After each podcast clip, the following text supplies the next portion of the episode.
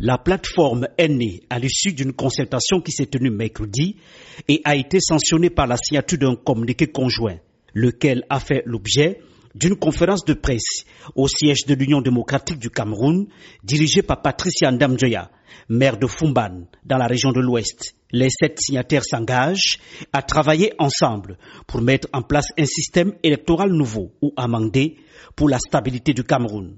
Pierre Kwemou, président de l'UMS, l'Union des mouvements socialistes. Nous avons ouvert un secrétariat technique pour recueillir ces manquements à notre niveau.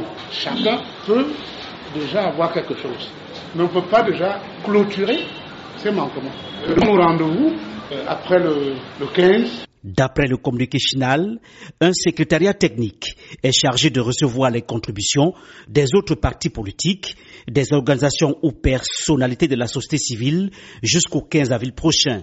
Le président du MRC, Maurice Kamto, a également apposé sa signature au bas du document mais n'a pas souhaité s'exprimer au cours de la conférence de presse, laissant le soin aux autres présidents de partis politiques signataires de se prononcer. Les partis politiques signataires assurent le peuple camerounais de leur engagement à aller jusqu'au bout de cette démarche. Cabral Libi, président du PCRN, Parti camerounais pour la réconciliation nationale. Ce groupe de travail s'est réuni, a produit un résultat. Nous venons de le livrer.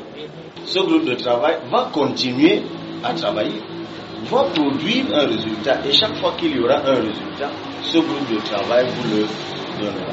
Au Cameroun, les acteurs politiques de l'opposition ont rarement pu mener un front commun.